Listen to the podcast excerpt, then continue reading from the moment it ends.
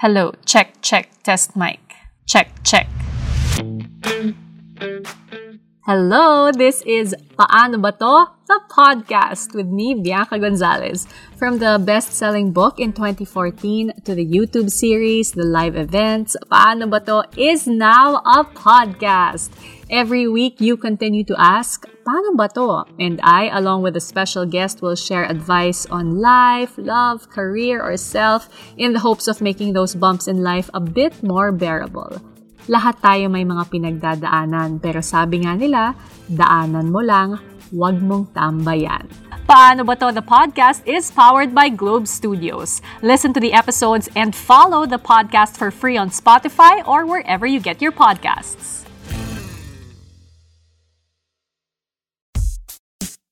Listen up. Linear Linear Show. Listen up. Linear Linear Show. Listen, listen up. The Linear Linear Show every week. Parang yo-yo sa office, sa condo, sa FX, sa basta pili-pili-pino. Listen, listen up. The Linear Linear Show. To the millions and millions of listeners around the world, welcome to the Linya Linya Show. At sobrang special ng episode natin today.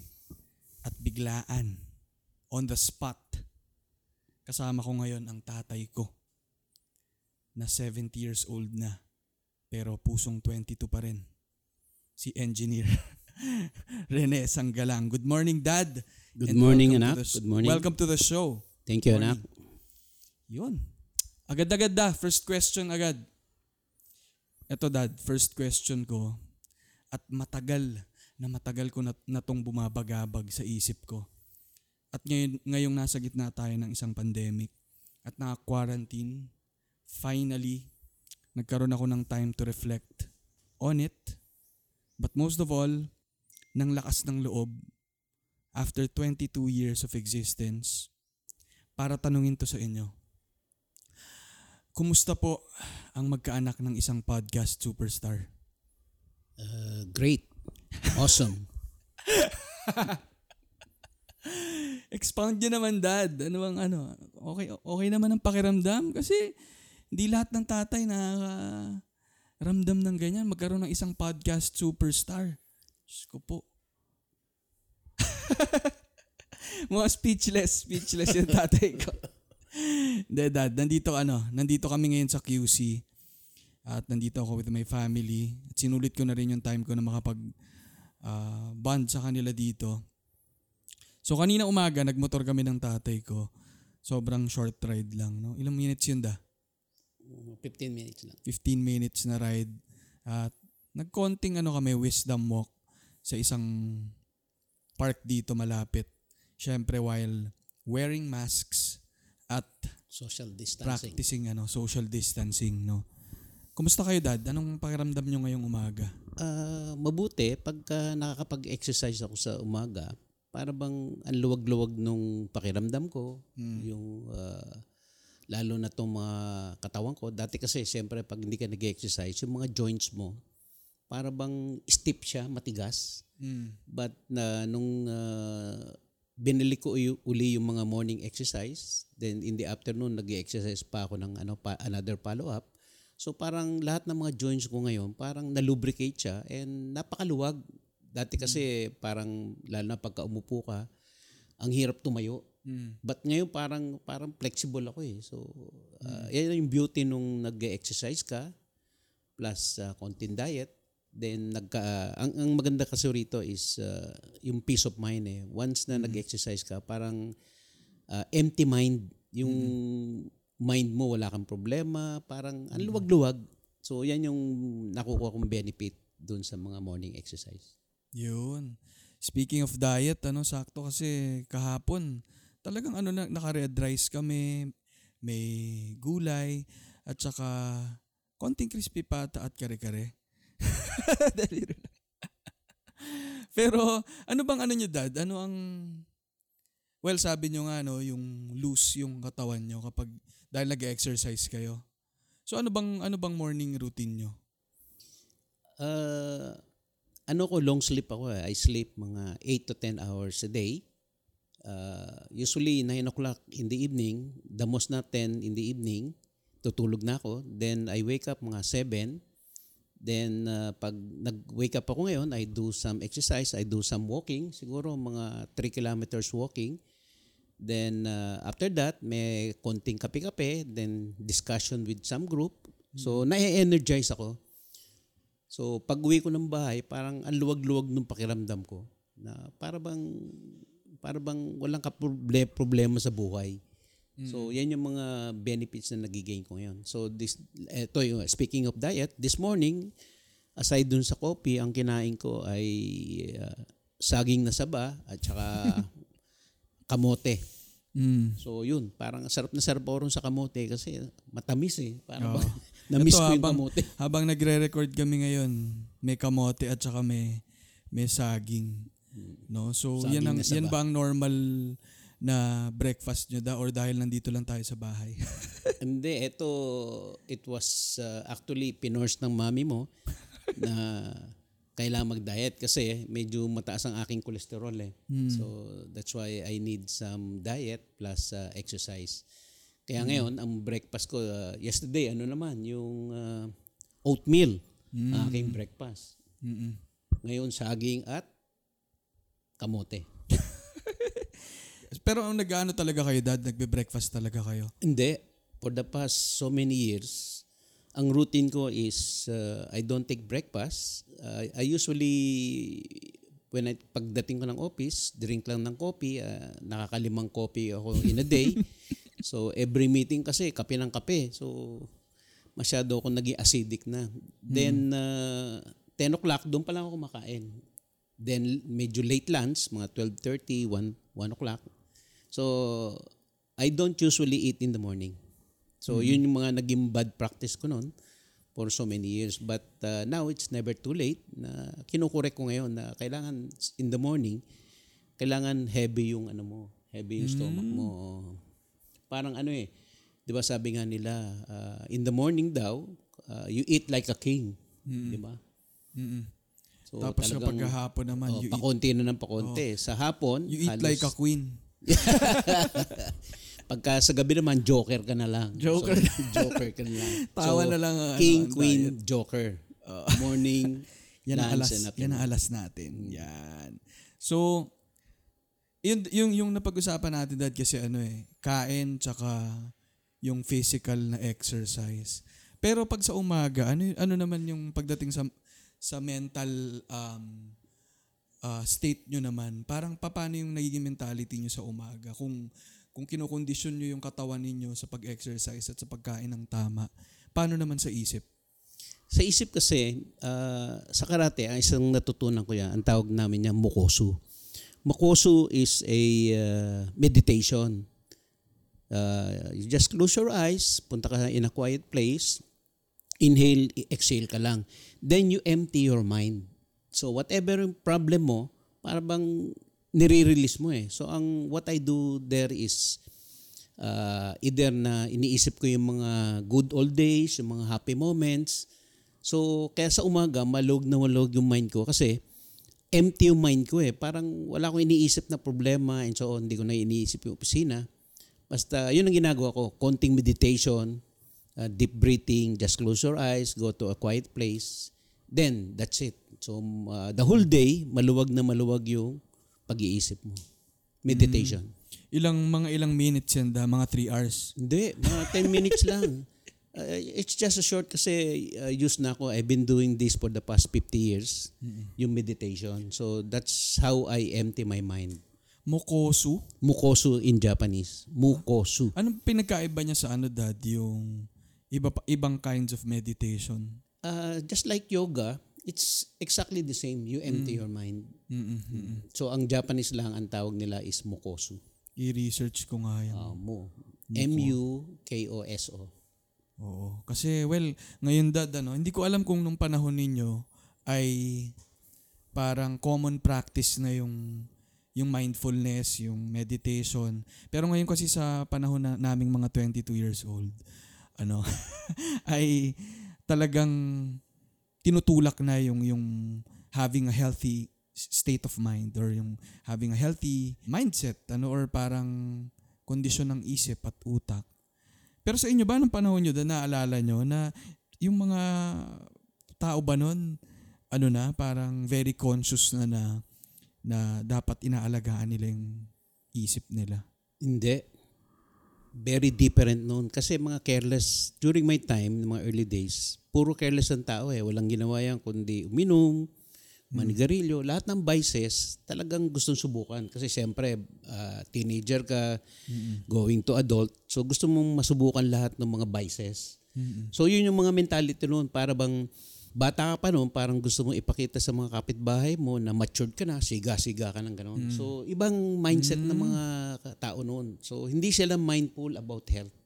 Mm. Ako kaya ako naging mindful, uh, ito yung fruit kasi ito yung mga natutunan ko sa mga concept ng karate Mm. na uh, bago ka mag-training, kailangan i-empty mo yung mind mo eh. Kasi pagka nagkataka, kung ang isip mo magulo, wala ka sa focus. Mm-mm. So you just do the act without knowing what are you doing. Hindi ka conscious. But kung open ang mind mo, uh, clear ang mind mo, may purpose for every action, may purpose. Mm. So yun yung yun yung benefit nung clear yung mind mo during habang nagpa-practice ka. Tapos focused ka lang sa isang bagay. Oh, focus ka. Oh. Hindi mo hindi kasi ang, ang tendency dati sa mga nakikinig parang pag umaga kasi paggising mo parang kunyari galing kasi isang mahabang araw na ang dami mong ah, trabahong ginawa. Min, minsan kunyari ako kanina, hindi ako makatulog kanina ng maayos eh. Tapos parang paggising ko, bit-bit ko agad yung mga email, yung mga may messages na sa akin na marami, ganyan. So, ang sinasabi nyo, yun nga, kapag ka nag, nagme-meditate kayo, or even ito pag nagkakata kayo, yung parang, yung sa mga hindi nakakaalam, yung kata parang yung, Form. yung form sa karate yun eh, na parang may, Ah, shadow boxing man. Oo, parang ganun. So parang may may routine na ganun. Ang sinasabi nyo dad, parang focused kayo sa isang bagay.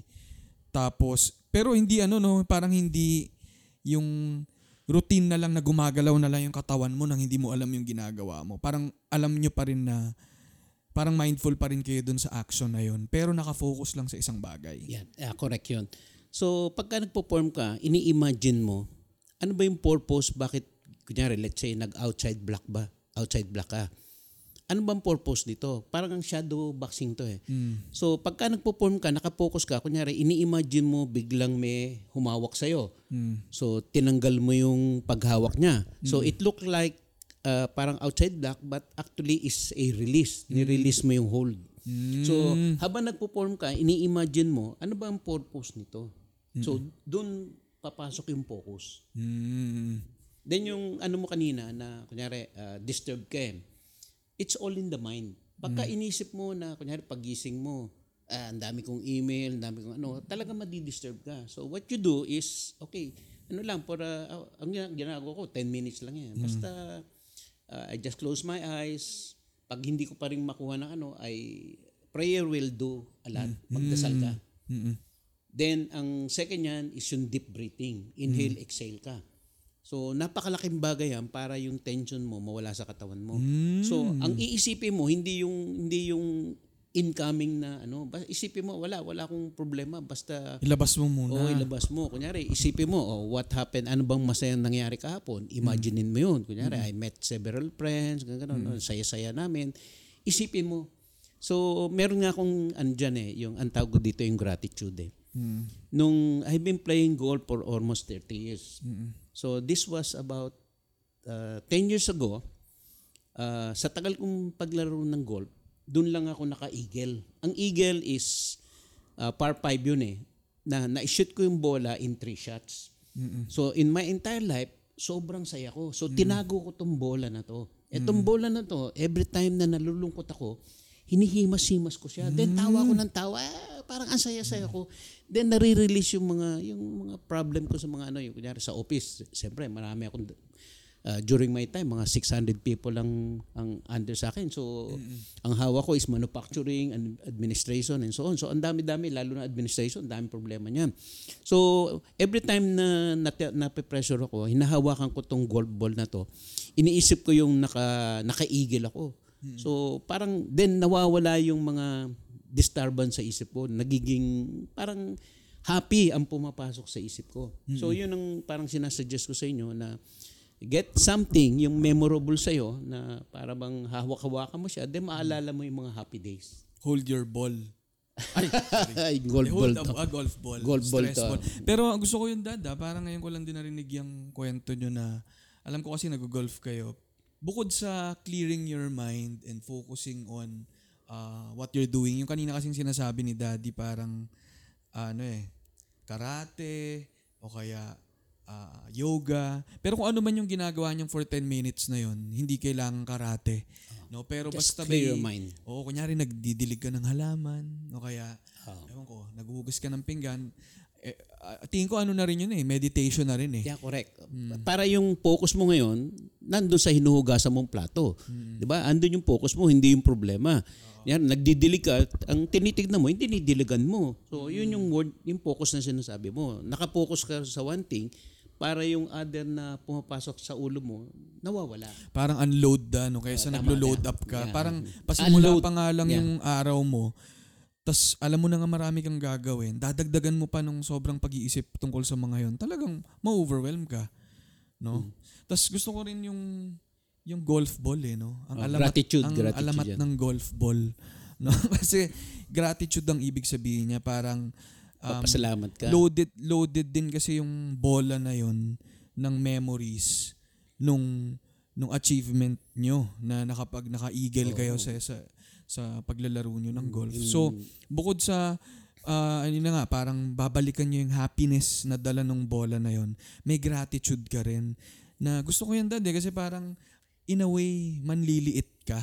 Manliliit ka na in a, in a positive way na ito lang ako, si, 'di ba? Ito lang ako ngayon, nabubuhay ngayon at merong may may moment na mga memories. Yeah. Oh, parang may memories eh. oh. Kasi Happy parang- memories. oh. Oo, parang Moments. Yan yung tertag na moments, di ba? Yung think of moments.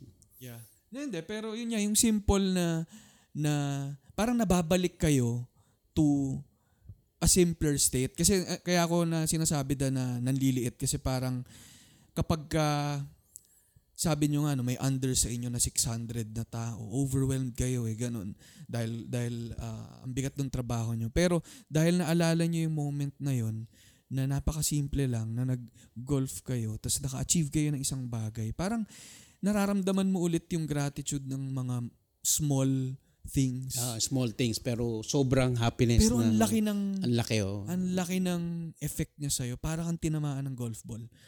Ah, Yeah. So, yung pala, yan pala yung ano, kaya, yan pala yung katabi yung bola sa kama. Minsan.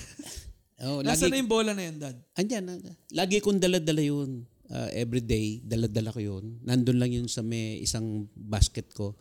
Then from time to time, nilalagay ko yun sa bulsa ko. So, pagka minsan na na-stress ako, hawak-hawakan ko lang yun. Then, yung mind ko, na, nagdi-deviate. So, pag, pag ano ko noon, few minutes lang yun. Tapos, clear na naman yung mind mo. So, ang problema naman, it's all in the mind eh. Pagka inisip mo ang problema, talaga magiging problema yan.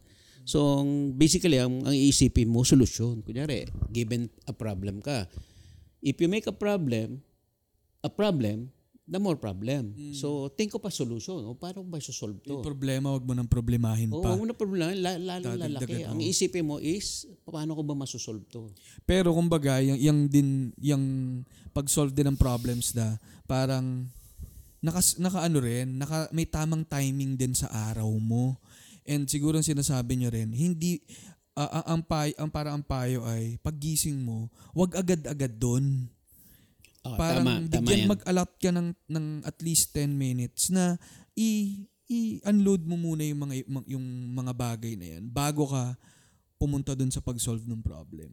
Yeah, tama. I-unload mo muna. Kasi kung pagkagising na pagkagising mo, okay, hindi ka makatulog kasi iniisip mo yung problema. Kasi yan, pagka inisip mo, talagang papasok sa isip mo yan. Ngayon, isipin mo wala. Parang, uh, isipin mo wala kang iniisip.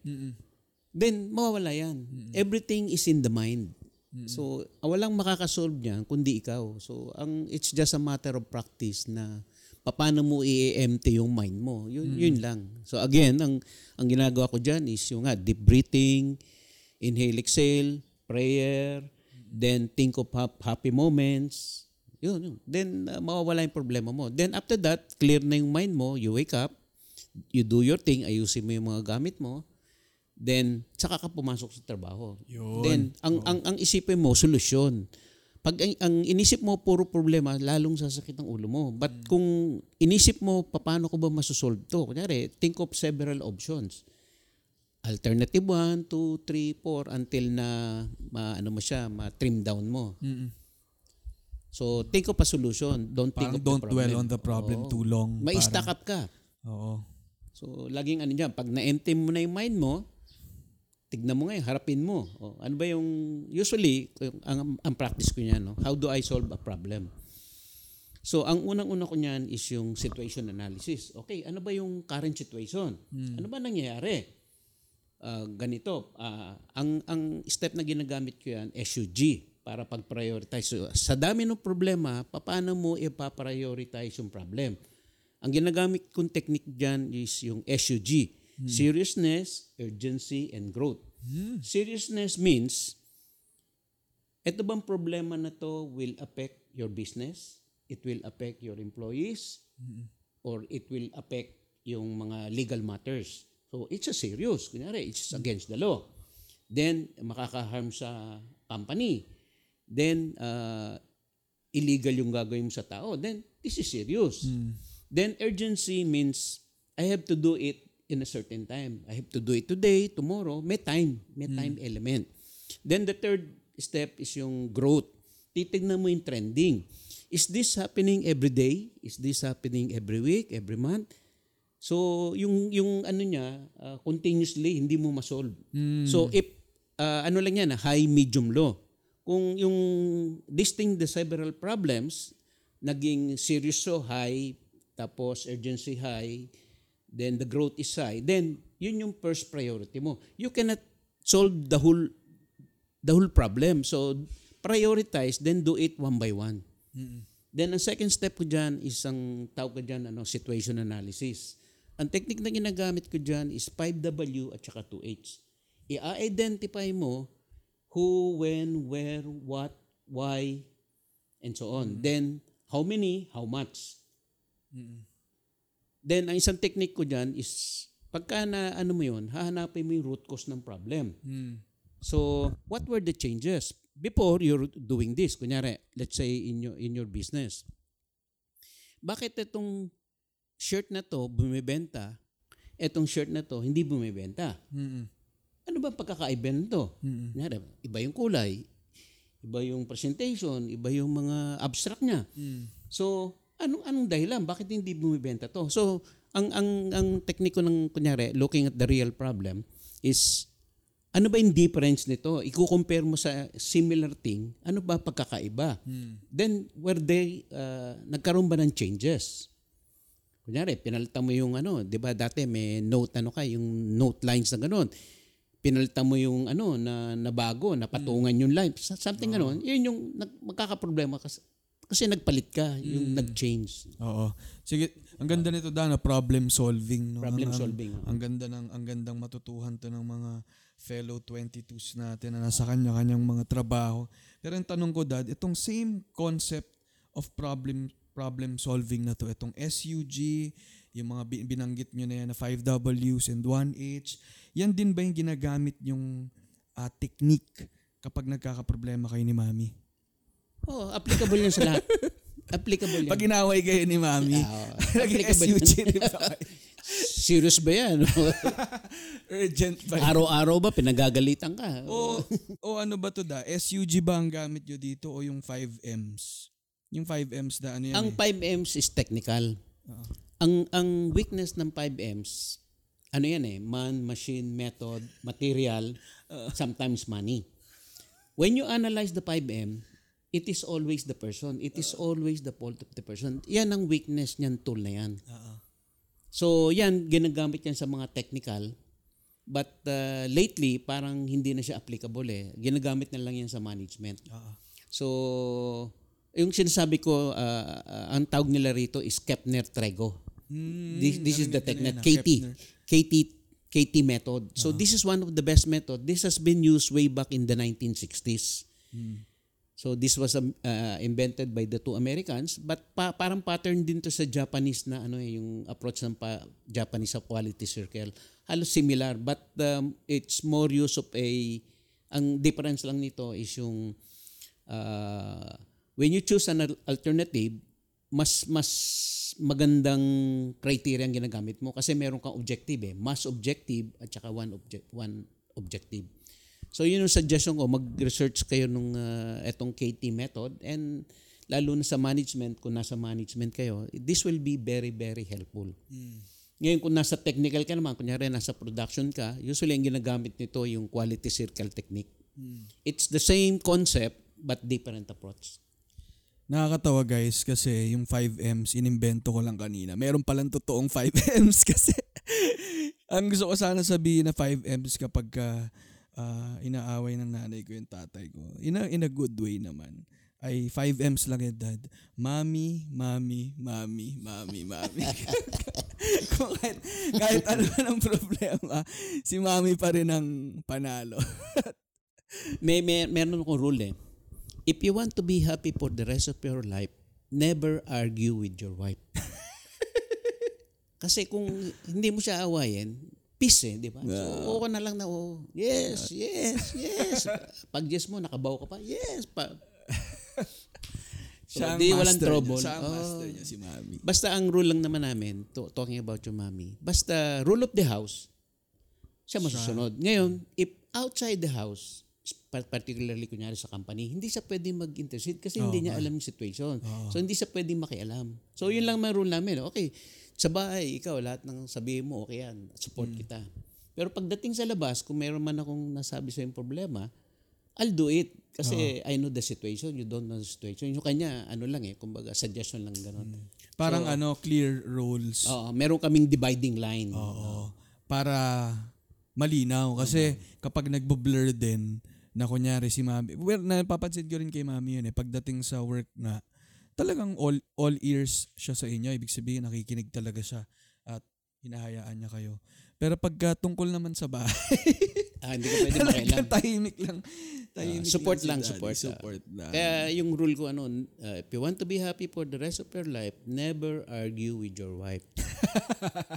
Di, ah, Ngayon, ano, feeling ko, ano, we have been doing this for the last 40 years. So, effective. effective siya. Huwag mo awayin. Basta suporta ka lang. Di ako makarelate da eh. Girlfriend niya, wala eh. Pero, ayun. Well, ang ganda nitong usapan natin. Simple lang. Habang may katapat tayong kamote at saka saging, inom muna tayong tubig, dad. Nasaan na tubig ko? So far, yung nagustuhan ko talagang kwento nyo yung sa golf ball eh. Parang sa mga nakikinig ngayon. Actually, para sa akin din eh. Parang iniisip ko, ano ba yung golf ball ko na yun? Ano ba yung golf ball nyo? Ano yung significant niya? No? ano yung bagay na yun Moments. na na na pwede nyong itabi ah, i-keep by your side or malapit sa sa sa kama ninyo para kapag ka may, may mm, overwhelmed na kayo sa sa mundo no sa labas sa trabaho sa relationships etc may may something kayo sa gilid ninyo that will remind you of again Happy moments. happiness, happy moments, and gratitude. Parang mababalik ka kasi sa pinaka-basic mo eh. Yun yung sinasabi ko kanina na nahihirapan ako explain. No? Parang nababalik ka sa pinaka-simpleng state mo na simpleng tao lang naman ako eh. Kasi kapag ka labas na dun sa golf, ano, pag naglabas kayo sa paglalaro nyo ng golf, ay ano kayo? Manager kayo. Boss kayo na overwhelmed ka sa mundo, ang daming under you. Pero pag nandun ka sa state na nag-golf ka, tas ang simple lang ng goal mo at ano, ng happiness mo, naka-eagle ako. Nababalik ka to your to your most natural state na kaya kong maging masaya sa isang simpleng bagay. 'Di ba?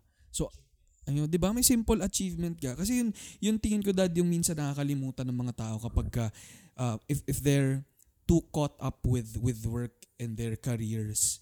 Na, nawawala ka dun sa sa basic na na instinct mo or basic na na pakiramdam na maging masaya sa mga simpleng bagay sa sa buhay at sa mundo. 'Di ba? And ang gandang example nung nung golf na yun. Ngayon dad, parang hindi na golf ball yung parang hinihimas-himas nyo, parang motorsiklo na. Ah, oo. Ang ang motorsiklo kasi for the past more than 50 years nagmo-motorbike na ako. So talagang ang life ko is bike lang tsaka motorcycle. So yan ang talagang love ko. So ang motorcycle araw-araw pinupunasan ko yan. So pagdating sa umaga, sa hapon, sa gabi, sinisilip-silip ko yan, nilili kasi merong ang alam niyo ba yun, pagka meron kang nililinis na isang bagay, nag inspeksyon ka rin. So doon ko nakikita may gas, may gas gas, maluwag ang tornilyo, ganun. So I I find happiness na uh, pinu, pinupunas-punasan. Oo, ka- kahapon ko nga lang natutuhan ulit yun guys eh, kasi nag ano kami naglilinis kami ng sasakyan ng tatay ko. And masayang experience din yun. Ah, nagka-car wash kami. Ay, hindi hindi naman car wash ano. Nagpupunas lang nung sasakyan. Pero ang ang turo sa akin ng tatay ko, kapag naghuhugas ka pala ng sasakyan, no, o kaya bisikleta o kaya motorsiklo, nag inspeksyon ka na rin. o panahon din yan to inspect. So hindi lang para to make sure na malinis siya, makinis, makintab, pero iniisa-isa mo na rin yung parts nung Dini-details mo siya. Oo, may detail na na inspection. So, etong etong ilaw na to. Parang ano na to ha, malabo na yung anong tawag ba dun sa cover Yung ng ilaw, yung, Yung lens. lens, yeah. O kaya, oh, meron palang tama na maliit dito. May gas-gas. May gas-gas pala. Maluwag ang tornilyo. Maluwag yung tornilyo, etc. So, Nakikita mo yung small defects. Mm-mm. So again ako ako nabibilib talaga ako dad kasi parang even sa gusto ko yung naririnig ko eh kasi minsan da ako kunyari yan naghuhugas ng ah nag nagka-car wash ka naghuhugas ako ng pinupunasan ko yung motor. Minsan ako nagiging mindless naman ako.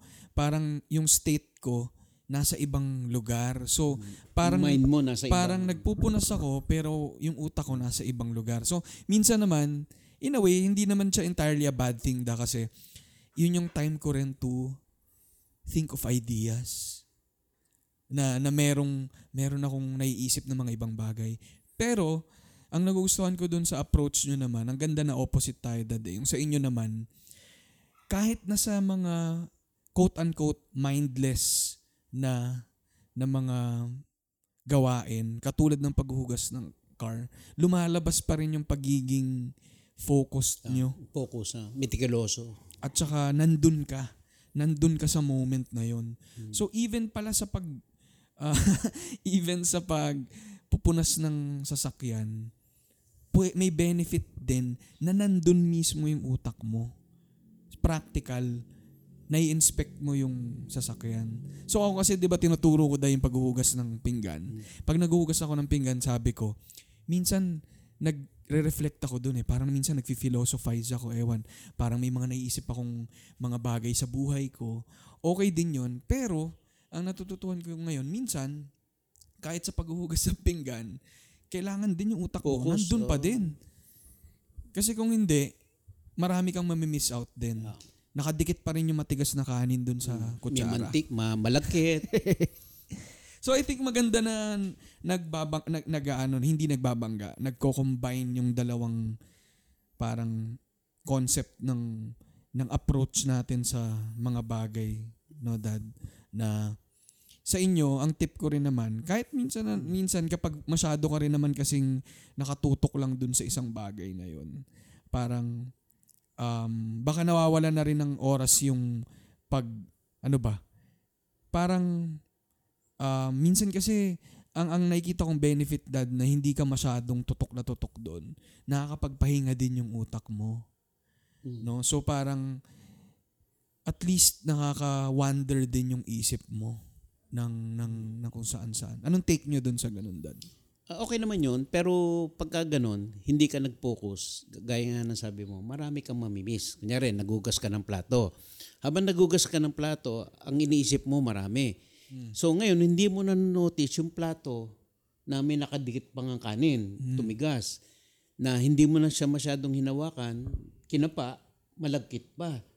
So, yun naman ang disadvantage nun. no? Ah, na pagka wala ka sa focus, so you're doing things just to do it. Hindi yung ginagawa mo yan kasi gusto mo siyang malinis. Parang gano'n. So, yun naman ang disadvantage nun. Hanggat maaari, ah, kung ako yan, kung ako tatanungin mo, when I do things, talagang focus ako. meron akong tinatawag na ano dyan eh, yung operating principle. Ang operating principle ko is make everything simple, focus, and speed.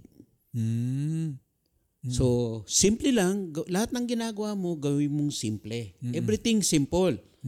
Then, focus ka lang dun sa critical few. Kung ah, ano kayo ron sa mga Pareto chart Sa na Pareto chart, oh. critical few, focus only on the critical few. Then, do it fast. Mm. So, yun lang lagi na sip ko. Make it simple, focus on critical things, then do it fast. Fast. Grabe naman. Ang ganda talaga na yung e- even sa mga simpleng bagay, applicable din itong mga concept na na inaral. Yung inaral nyo tong mga to, Dad? Parang so, galing ba to sa libro? Galing ba to Hindi, sa... ano to yan. Kasi nung when I was connected with Honda, I used to teach the Honda way. Hmm. So this is part of the, this is the way Honda do it. Mm-mm. So, uh, alam ko yan kasi through my heart, uh, pioneer kasi ako dyan eh. So, nagturo ako sa uh, India, Pakistan, at saka several countries nitong Honda Way. Then lahat nitong mga dealer ng Honda rito sa Philippines, ako yung nag-training sa kanila on how, this is the Honda Way, this is how Honda do it. Kaya naging successful yung Honda noon eh because of these principles. So this is one of the principles of Honda na ever since I have carried throughout my life na ganyan. I, I want everything simple, Mm-mm.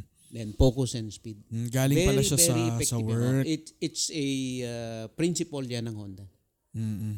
But Maganda, practical, ano? very Maganda mag-deep dive pa sa mga napag-usapan natin ngayon, Dad. Ano? So ito parang patikim pa lang to, eh, teaser pa lang sa sa mga sa conversations namin na nagagawin ng ng tatay ko. Pero sa ngayon ang ganda lang na may parang in a way overview ng ng mga experience uh, nyo dad ano from karate to golf to uh, motorcycle. Tapos ito nga sa automotive din, anda, pwede rin tayo mag-deep dive dyan eh, sa, sa experience nyo naman sa Honda dahil ang tagal nyo rin dyan.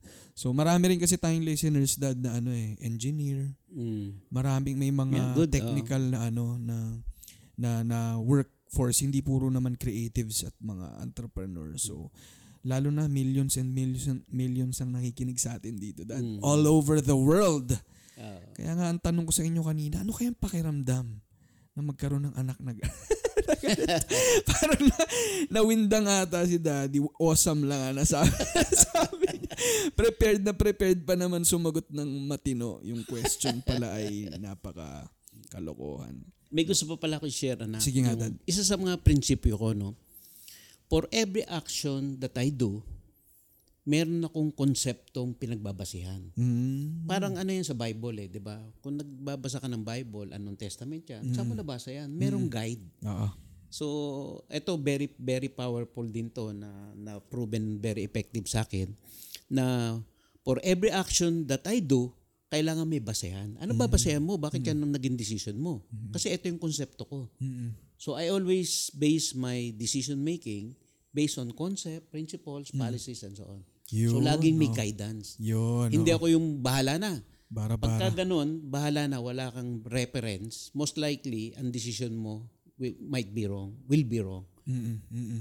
So very powerful to na I've been doing this for the past uh, 50 years na guided ako ng mga principles.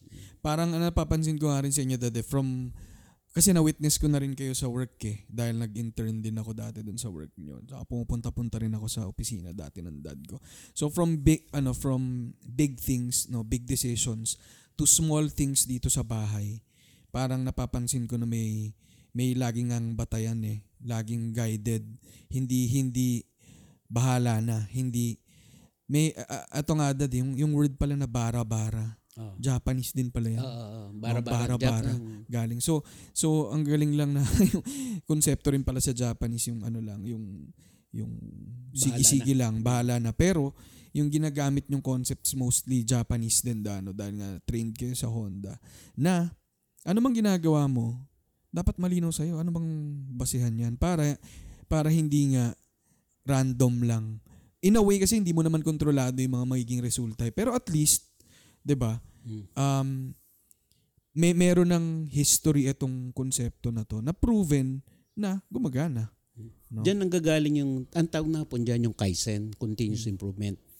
Pagka ang isang tao, kunyari worker, ang ginagawa niya is, let's say, nagigipit siya ng tornilyo, naglalagay nito. Ngayon, pag hindi mo pinaliwanag sa kanya, bakit mo hinigpitan yung tornilyo? Ano yung purpose? Ngayon, pag hindi niya naintindihan yung ginagawa niya, definitely there will be no improvement. Mm. Kasi para siyang mechanical eh. Para siyang robot. Ah, habang nagigipit ng tornil, ah, ng ah, tornilyo kung saan saan nakatingin. But kung naintindihan niya, hinigpitan ko to, dahil pagka lumuwag to, kakalas to, pagka kumalas to, magkakaroon ng aksidente. Mm. So, ah, ganun ba? So, ganun din yan sa mga trabaho. Kunyari, marami kang tao. Meron kang artist, meron kang so on. Ngayon, pag hindi mo totaling paniliwanag, ano yung purpose ng ginagawa mo, hindi ka makaka-expect ng improvement. Kasi Mm. yung konsepto, bakit mo ginagawa yan, hindi mo naintindihan, definitely, hindi ka mag improve Mm. So, the message is, hanggat maaari, dun sa mga tao nyo, ipapaliwanag mo, ano ba talagang, ah, bakit ba ginagawa yan? Ano ba yung expectation sa'yo? Ganon. Pagka naintindihan niya yun, then, may improve niya. Unlike yung blind follower na nagigipit ng tornilyo, hindi naman naintindihan, oh, don't expect improvement. Mechanical. Ay ano lang, ro- robotic lang. Oh, ah, ro- basta lang magawa. They don't understand what they're doing. So don't expect improvement. So in other words, hanggat maaari, ipapaliwanag nyo ano yung ah, konsepto, purpose, expectation din sa ginagawa mo. Gusto ko mag-deep dive next time dyan dad sa Kaizen kasi matagal Kaizen, yun ang tinuturo sa akin. Pero wag natin ubusin kasi baka mabusog masyado yung mga listeners natin. Ito, breakfast pa lang tong episode na to eh. Pupunta pa tayo dun sa main course sa susunod. Kaya tipirin natin ng konti dad. Sige, Kaya, pero sige. Okay. yung konsepto ko rin dito sa bagong segment, ba bago na naman, no? grabe talaga tong 2021. Ang daming bagong um, pasabog ng The Linya Linya Show. Ito rin yung gusto kong in a way gawin nating routine, dad, no, na kung hang, hanggat maaari, weekends kasi umuwi ako from siguro every other weekend. Maganda na sa umaga, gising tayong maaga, tapos mag jogging or walking kami dun sa park na socially distant.